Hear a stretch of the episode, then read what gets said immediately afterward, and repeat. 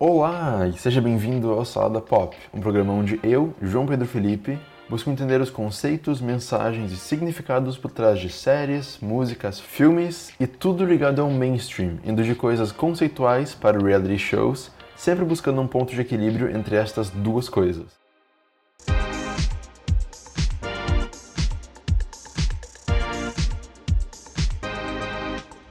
Gente, nesse fim de semana eu tava surfando pelo Prime Video, né, o serviço da Amazon, e eu esbarrei na última série da Bella Thorne, aquela guria que fez no ritmo da Disney. A série é chamada Famous in Love, e é ótima!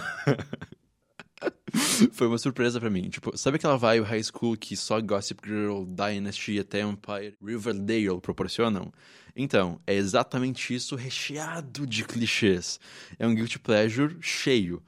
Só um aviso. Nesse episódio, assim como em quase todos os outros, eu vou dar spoilers, mas eu só faço isso pra ajudar a fazer meu argumento, ajudar a convencer vocês a assistirem a série, tá? Então, deem uma chance e vamos lá. Então, Famous in Love acompanha Paige, uma guria que está na faculdade cursando economia, que tem uma amiga apaixonada por teatro. Essa amiga vai fazer uma audição e ela leva a Paige junto só para acompanhar, para dar aquele apoio emocional e tudo mais, né? Só que a Paige vai lá e consegue o papel que a guria queria. e o futuro parceiro de trabalho dela fica apaixonado por ela. Só que tem um porém. Ela já tem sentimentos pelo melhor amigo dela, o Jake, que mora junto dela e é amiga da audição. A Paige é contratada pelo estúdio para fazer um filme chamado Locked, que é uma adaptação de uma saga de livros que eles fazem questão de dizer que são tão influentes quanto Harry Potter dentro do mundo da série. O que não faz sentido, mas logo falo sobre isso.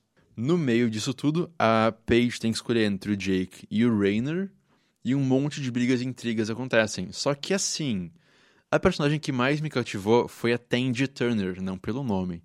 Mas ela é uma cantora que está quebrando as correntes impostas pela mãe dela, que é quem administra a carreira dela. E a guria é maravilhosa. Tipo, é, é como se ela fosse uma mini cookie de Empire, sabe? É muito bom. E eu curto muito como essa série junta o que eu gostava de Nashville, de Empire, de Gossip Girl, de Dynasty. E de várias séries grandes, até um pouquinho de Smash, eu ouso dizer. Porque vocês sabem que eu amo muito Smash, né? Mas enfim, essa série é tipo uma grande novela mexicana com show business. Então acaba sendo muito atraente, muito atrativa, muito legal de ver. Só que bem bobinha, né? Um, nessa parte, eu geralmente falo sobre algum tema escondido na série, alguma mensagem, algo novo que a série faz. Só que essa aqui é tipo o que a Laurine e eu falamos no episódio dos Upfronts. É tipo várias séries remixadas, sabe? É como eu falei, né? Tu pega Glee, pega Gossip Girl, pega Pretty Little Liars, põe no liquidificador e bate. Daí tu tem Famous in Love. Uh, não tem nada de novo aqui, mas com certeza tem algo divertido e cativante na história toda. Como eu falei, é tipo uma novela mexicana cheia de drama e reviravolta, e tem até uma revelação de quem é o pai de um personagem, e outro que matou alguém. Então é bem mexicano mesmo. A série é baseada numa série de livros chamada Famous in Love também, e pelo que o Goodreads me diz, a série de livros não acabou ainda. Parece que tem coisa para sair no futuro. E, cara, é, é algo sobre showbiz e Hollywood, sabe? Tem fama, identidade, dinheiro, muito drama, celebridades. E é bem divertido de assistir. É algo bem leve, tipo Pretty Little Liars, e até do mesmo canal, que acaba ajudando. E é a mesma equipe que produz também, sabe? Ou quase toda a mesma equipe. Algo que eu curti muito é que a série começa com um flash forward da Paige, a protagonista, voando sozinha num avião super luxuoso chegando em Los Angeles. E é exatamente essa cena que acaba a segunda. Quer dizer, e é exatamente essa cena que abre o último episódio da segunda temporada, que acabou agora dia 30. Eu pensei, beleza, eles estão acabando tudo aqui para não deixar pontas soltas, estão encerrando tudo como em The Affair. Aí, no fim do episódio, o ex-namorado da Tandy, a cantora, entra no quarto dela quebrando tudo, aí o Jordan, que é outro personagem, o que matou alguém, sobe para enfrentar o cara, a gente ouve um grito e a temporada acaba. Assim. E a gente não sabe se foi renovada. É.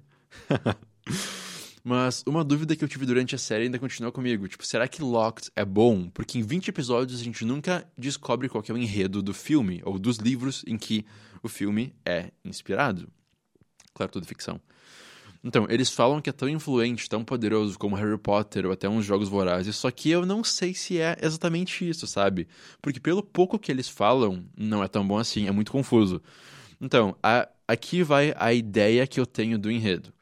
Uma guria chamada August está num triângulo amoroso entre Edge e Noah. O Ed pede ela em casamento e ela não sabe o que responder. Aí ela viaja no tempo. Tipo, é o que o produtor fala dentro da série. Que ela viaja no tempo e depois disso isso norteia toda a jornada dela. Aí, de alguma forma, no passado, ela e o Noah viajam por várias décadas e eles têm um filho e ele vai pra guerra e volta da guerra e conhece o filho deles. Não, melhor, ele vê que ela tá grávida quando ele volta da guerra. Mas também tem um momento no presente em que o Noah e o Ed brigam. E também tem um momento em que todos estão no avião e o avião cai, bem Lost, e parece que todo mundo morre, menos o Noah e a August. Então eu fico tipo, que? Como que isso encaixa junto? Não parece que faz sentido, sabe? Mas, sei lá, vai que tendo uma próxima temporada eles explicam isso no futuro. Eu espero que sim. Porque é estranho ter essas pontas soltas e essa coisa incerta, sabe? Ainda mais quando eles falam que é tão bom quanto. Algo famoso. Mas um destaque que eu dou para essa série também é na trilha sonora. E, claro, série adolescente geralmente. Ou série para jovens adultos geralmente tem uma trilha muito forte, muito pop, muito bacana. Mas essa aqui é, tipo, é, é excelente, é muito, muito, muito boa. Mas, de qualquer forma, fica aqui a recomendação da série, sabe? É uma boa pedida para um fim de semana que tá chovendo, ou tu tá em casa sem nada para fazer, ou só se tu quer ignorar a vida, ou a faculdade, ou o trabalho, alguma coisa por um tempo. Eu recomendo, é bem bacana e é bem recheado, tem muito. Tem muita história que acontece no meio disso tudo, sabe? É clichê, mas também é uma maravilha para assistir quando tu só quer desligar do mundo. E algo que eu tento falar muito nesse podcast é que tanto programas mais conceituais quanto programas bobinhos como esse têm sua importância, sabe? Não é só televisão como Game of Thrones ou como Legion que deve ser assistida. A gente tem reality TV porque alguém assiste, a gente tem programas como esse daqui que são bobinhos, mas tem um público, sabe? Então é legal respeitar isso e é legal equilibrar a nossa dieta, né? Uh, eu li um tempo atrás num site que a gente deve ter uma dieta ligada, tipo, relacionada à televisão, bem balanceada, assim como a gente deve ter uma dieta de uma dieta alimentar bem equilibrada. Isso significa que, assim como tu vê um drama, tu deve ver uma comédia, sabe? Tu não pode ver muito de uma coisa e pouco de outra. Então, ver um reality show, ver uma comédia, ver um drama, ver uma coisa teen, equilibra direitinho para não ficar perdendo uma coisa que talvez tu pode gostar muito, mas não sabe, e para não ficar de fora da conversa. Então, por hoje é isso. E fica aqui, assistam Famous in Love. O Salada Pop é um programa produzido pela Agência Experimental de Comunicação Social da Universidade de Santa Cruz do Sul, produzido por Gabriel Steindorf e coordenado por Diego Weigelt. Músicas por Felipe Fontoura.